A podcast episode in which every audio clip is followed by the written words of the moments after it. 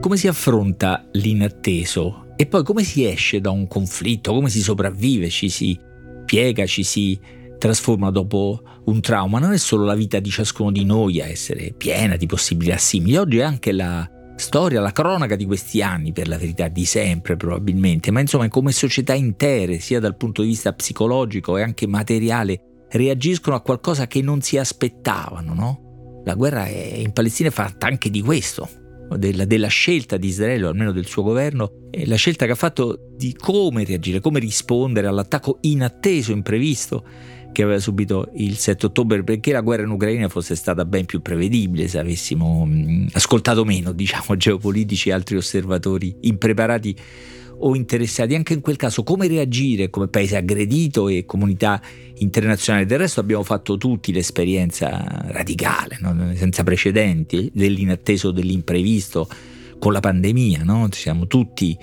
dal punto di vista pubblico e collettivo, ma anche sul piano individuale e, e, e, privato, abbiamo dovuto tutti ricorrere a risorse o inventarci risorse che non avevamo o non sapevamo di avere. E poi farci domande come mai? Siamo così impreparati, come mai? Non prevediamo qualcosa che ci potevamo aspettare. La pandemia, dicevo, ma anche l'invasione dell'Ucraina come anche un attacco su grande scala contro Israele, perché a volte ignoriamo, non vediamo, non sappiamo vedere non vogliamo vedere. E poi quando un trauma finisce, una pandemia, una guerra, cosa ci lascia? Come ci lascia?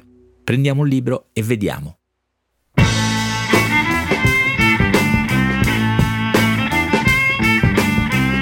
Questo è Timbuktu di Marino Sinibaldi, un podcast del Post che parla con i libri.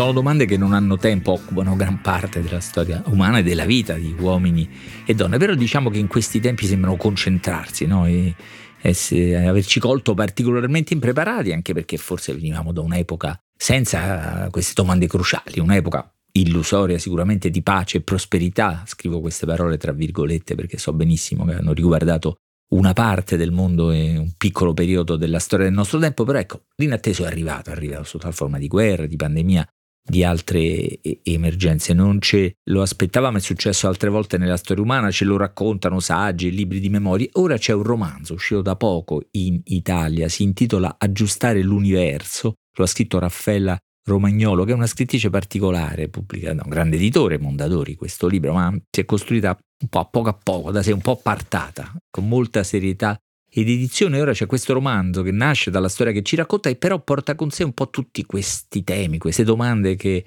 ho accennato, a partire da una storia precisa, un ambiente storico preciso, quello dell'ultima guerra mondiale e di quello che c'è intorno, subito prima, cioè il fascismo e le leggi razziali e soprattutto subito dopo, la difficoltà di ritornare alla vita quotidiana, di ritrovarsi tutte e tutti, in un luogo anch'esso molto preciso tra il Piemonte e la Liguria, zona che l'autrice conosce bene, è nata a Casale Monferrato e vive in quelle colline senza intenzione di andarsene, credo. Il libro è soprattutto la storia di una giovane maestra, si chiama Gilla, questo è il suo diminutivo, che è nata all'inizio della dittatura, dunque poco più di vent'anni, nell'epoca centrale di questo romanzo racconto, è una bambina sconosciuta che gli arriva in classe nel, primo anno dopo la guerra e poi tutto il mondo intorno, un mondo, mondo largo. C'è la famiglia di Gilla che è tornata a Genova alla vita, alla vita, quotidiana, alla vita normale dopo che si era rifugiata in montagna durante la guerra, la città era diventata colpita da molti bombardamenti, la vita, la vita molto dura, ma ecco la famiglia è tornata alla città liberata. Gilla no, rimane eh, la sua, elaborare qualcosa, a guarire da qualcosa non appartiene a questo posto, cito, e, e, allora non è arrivato il momento di riprendere la via di casa come hanno fatto tutti gli altri sfollati. Che cosa la tiene incatenata qui? I genitori di Gilla hanno lasciato Borgo di Dentro da mesi, il loro appartamento a Genova è ancora in piedi, la bottega da orologiaio del padre anche. Le scrivono cartoline dal mondo di prima, il porto, il lungomare di Sestri. Papà ha riaperto la ditta, abbiamo fatto il bagno al mare, ti aspettiamo, qualche volta più dirette. La guerra è finita, che aspetti a tornare? Ma Gilla rimane lì e non torna. C'è un'altra famiglia, la famiglione ebraica, i sacerdoti, anche integrata, c'è pure qualche tessera di iscrizione al partito fascista. Eh, tra di loro sono affermati un avvocato, un matematico, attività commerciali. È per questo che non capiscono cosa sta accadendo, il cerchio che si stringe intorno alla loro famiglia, un po' a tutti gli ebrei italiani. È una vicenda anch'essa indagata, raccontata da saggi e memorie. Raffaella Romagnolo la trasferisce in un romanzo, cioè la racconta con gli strumenti e le emozioni della finzione, ma deve aver letto molto e essersi molto documentata perché è molto precisa nella descrizione nel modo progressivo in cui dopo il discorso di Mussolini a Trieste e poi nel settembre del 38 le leggi razziali, via via questo, questo cerchio si stringe, via via per esempio i divieti si moltiplicano, c'è una sorta di calendario veramente mm, impressionante di mestieri proibiti, ogni giorno una nuova attività, ogni giorno una nuova libertà che viene cancellata. La famiglia sacerdoti è divisa tra incredulità e allarme, un po' perché preme la vita quotidiana, no? Il professor Abram Sacerdoti, 33 anni, che la famiglia sia incidentalmente di razza ebraica gli pare del tutto irrilevante di fronte all'enormità, alla sbalordiva condizione di marito e di padre, eh, cioè le condizioni della vita quotidiana sono, sono, prevalenti di fronte ad altre appartenenze che potrebbero appunto comportare pericoli. Poi c'è la solidità delle loro attività, delle loro funzioni pubbliche, la fedeltà anche istituzionale, avevo detto appunto persino l'iscrizione al Partito Nazionale Fascista in qualche caso, ma l'allarme c'è, arrivano messaggi anonimi nascosti dentro una rivista, la difesa della razza che diventa via via più esplicita, c'è il fascismo, c'è eh, la guerra.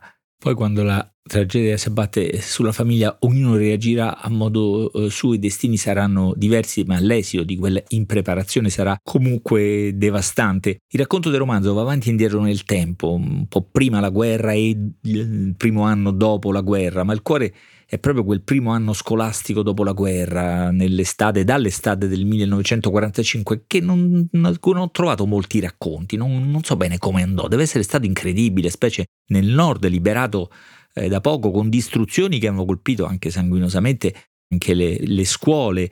E questo è il centro della storia. E, e l'eroina è la maestra Gilla, dicevo poco più che ventenne, ma come se ne avesse cento, dice. Non è così la guerra, si chiede, non è così la storia, verrebbe da dire. Lei vi ha partecipato, ha aiutato la resistenza, porta la sua parte di lutti, non riesce a muoversi da questo posto dove si era rifugiata nel momento più duro dei bombardamenti sulla sua città, ma e capisce che da lì in qualche maniera deve ripartire. Anche perché arriva la bambina, la bambina misteriosa, con una scheda accompagnata da un biglietto molto laconico, no? un nome comune, Francesca Pellegrini, da gennaio ospite dell'orfanotrofio Sant'Anna, molto bene, ortografia, calligrafia, aritmetica, geometria, non parla, dice così appunto la scheda laconica che il direttore aveva consegnato insieme alla bambina, non parla, questo naturalmente è l'elemento fondamentale, non scrive il suo nome sulla copertina del quaderno, scrive benissimo i temi ma si rifiuta di scrivere sul Natale, una bambina che è un mistero. E mentre con gli altri alunni la sfida cruciale è quella di sradicargli dalla testa il dialetto, con Francesca Pellegrini la sfida è altra, provare ad aggiustarla, dice al preside il titolo del libro è diverso, no? allude a un'altra dimensione, aggiustare l'universo, cioè a un altro tema del romanzo, peraltro, perché per tutto il romanzo, nella sua vita quotidiana, solitudine della, della sua vita quotidiana, la maestra costruisce una macchina celeste, un planetario, e racconta le storie dei, dei pianeti, li racconta come grandi scoperte che però, come noto, portarono anche una, dose, bella dose di insicurezza a, all'umanità che per prima abbandonò l'idea della sua centralità nel cosmo, un po' questa idea no? di insicurezza che attraversa il romanzo, come, come uno dei patriarchi della famiglia sacerdoti, un principe del eh, foro che finirà eh, come finirà. È un romanzo ampio, dicevo, che passa per mondi diversi, c'è Parigi, c'è Auschwitz, c'è una specie di prospettiva vertiginosa però, perché il cuore poi è questo piccolo posto, queste piccole strade, piccoli luoghi intorno a Casale Monferrato, la casa perduta, l'orfanotrofio, la scuola di Francesca o Esther, come si chiama la bambina misteriosa che scrive benissimo e non parla, per la verità con qualcuno parla, con qualcuno di cui si prende lei cura, qualcuno che lei protegge dal mondo, lei, la bambina meno protetta, ha comunque qualcosa da eh, proteggere. Dicevo appunto, è un romanzo vasto, pie- pieno di temi, anche diversi, ma come sempre in questo podcast provo a estrarre da un libro qualcosa che parla a noi eh, oggi. E qui, di qui, accanto al tema del, dell'impreparazione, dell'inatteso, ce n'è un altro molto forte, mm, il tema della ricostruzione, di come si aggiusta, eh, si ripara una bambina, la sua generazione o tutte le generazioni che la guerra, i campi di sterminio, la resistenza avevano travolto in sostanza tutto il mondo, come il mondo si ricostruisce dopo tragedie simili.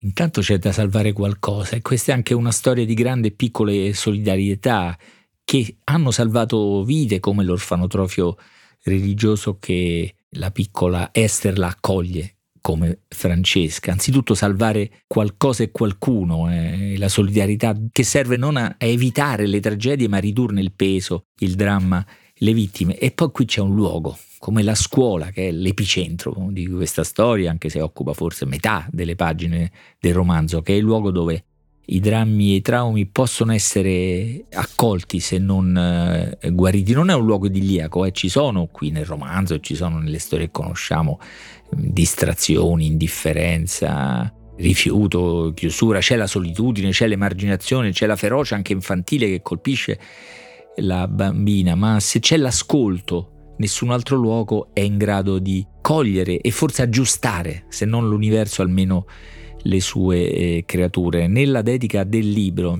Raffaella Romagnolo scrive alla scuola tutta che mi ha salvato. Io non so come è accaduto all'autrice, ma ha scritto un romanzo per raccontare come può accadere. Io ricordo che questo eh, podcast viene rilasciato alle 18 del lunedì, mercoledì e venerdì sulla piattaforma del Post e su tutte le altre piattaforme di podcast e che ha un indirizzo di posta elettronica sempre aperta a voi, specie quando come oggi parliamo di scuola, traumi, ricostruzioni. tbuktu-post.it